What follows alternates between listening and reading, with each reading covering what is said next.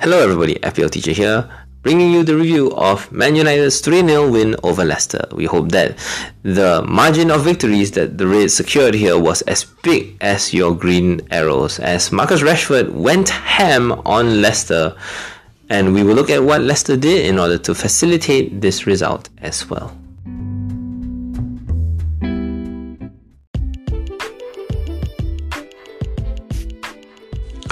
Manchester United saw extreme potential in Wout Weghorst dropping very, very deep, essentially turning Rashford into a number 9. This time he worked with central midfielders Fred as well as Sabitzer, as the attacking lineup here really was focused on enabling the wingers as well as Bruno Fernandes on the right half space. From the get-go, it was also noted that Luke Shaw and Diogo Dalot as fullbacks were able to venture into midfield and their qualities really stood out when United won the ball back. So the story of the match went that Wout Weghorst would play the likes of Bruno Fernandes to find Marcus Rashford directly. He would further enable the likes of Luke Shaw and Diogo Dalot, especially after United took the lead. And really, at this stage, the transitional qualities of Man United are so scary that even without the most technical players, Shaw and Dalot especially made such incisive and penetrative runs we've not seen since the early days of Ten Hag's that we can almost be certain that their fullbacks will both contend for our spots when their double game week comes up next. So really, what we have to assess here is how United managed their transitions given Leicester's aggressive game. What United did well wasn't the fact that they wanted to catch Leicester's players completely out of position. They only needed one to two key positions that did not track their runners defensively. In the first half, that was Bruno Fernandes. And when their midfielders dropped deeper, the fullbacks pushed forward. And Leicester, obviously adapting to their plan, pressed the fullbacks incessantly and that set up the stage for Jadon Sancho's introduction. Now, Across these three phases of play, first and foremost, we have to commend Erik Ten Hag's game management in terms of identifying Leicester's pressure areas and working around them extremely efficiently. For FPL purposes, it cannot be understated that Wout Weghorst here has an instrumental tactical role in terms of enabling all these runners. Of course, this limits him to assist threat in terms of FPL, but at this stage, we at least know that United have a genuine talisman that is unselfish for once. Secondly, it has to be said that transitions are usually the key scenarios that produce big chances. Shaw, Dalot, Rashford, Sancho, and even Weghorst himself all had massive XG chances, and that resulted in United racking up like 4 XG for the first time this season. So, at this stage, with Ten Hag preferring to play a transitional game against aggressive sides, if you were to captain a Man United player, it would almost certainly be against sides that refuse to defend deep, playing a more proactive strategy that can be taken advantage of.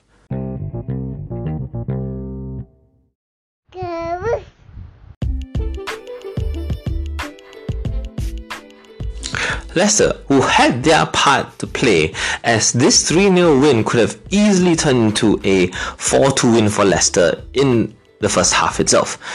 Leicester themselves played an aggressive line that worked so well against Spurs last game week, winning 4 1.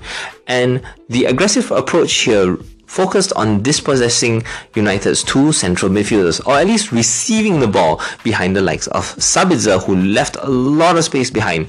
This meant that, once again, James Maddison was the superstar playing in the fullbacks especially in order to create chances. The likes of Iheanacho at the far post basically missed several big chances as United survived an onslaught of Leicester attacks before taking the lead.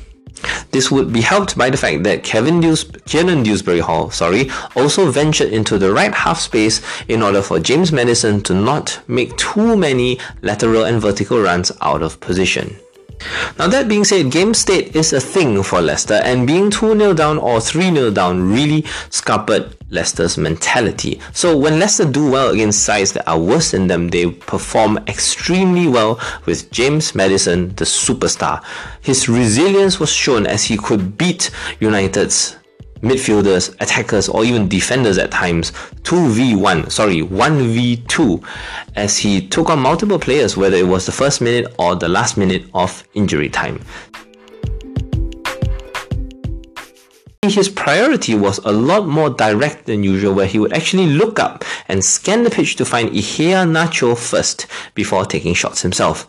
This, for FPL purposes, is fantastic simply because he has a combination of goal and assist threat. Really, at the moment, the only thing holding him back would be Brendan Rodgers' game management. Iheanacho was unfortunately brought off for Jamie Vardy around the hour mark, which put a lot of pressure on Maddison to deliver. So he tried, he took a lot of shots from range, and he even managed to beat a defender or two. But at this stage, without runners committed to the half spaces, Maddison did extremely little on his own. Lastly, it has to be said that Leicester are almost certainly a liability in central defense. The unfortunate thing here was that Dewsbury Hall as well as Mendy did not do enough to cover their centre backs. The likes of Wout Faes basically was caught between a rock and hard place almost constantly, especially when Bruno Fernandes overloaded his zone, as there were no left-sided central midfielders that could help cover his half space when Harvey Barnes was very aggressive up the pitch and when Dewsbury Hall was all the way forward in the right half space itself.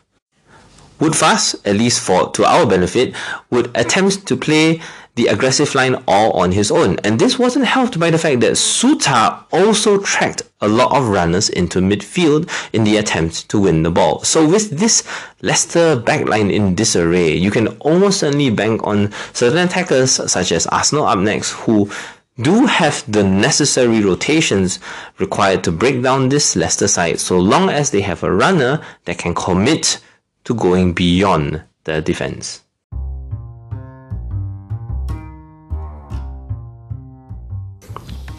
If there are two sides that are in relatively fantastic goal scoring form, what ultimately would make the difference would be number one, their managers' game management abilities, and secondly, their goalkeepers. David De Gea was on fire against Leicester, and that made the crucial difference at 1 0 when United were on the ascendancy.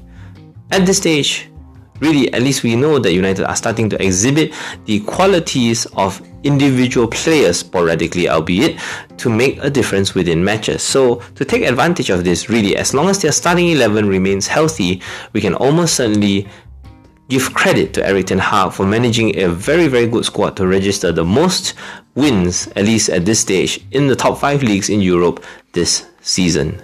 This is FPL Teacher who will round up the reviews with Spurs West Ham later on.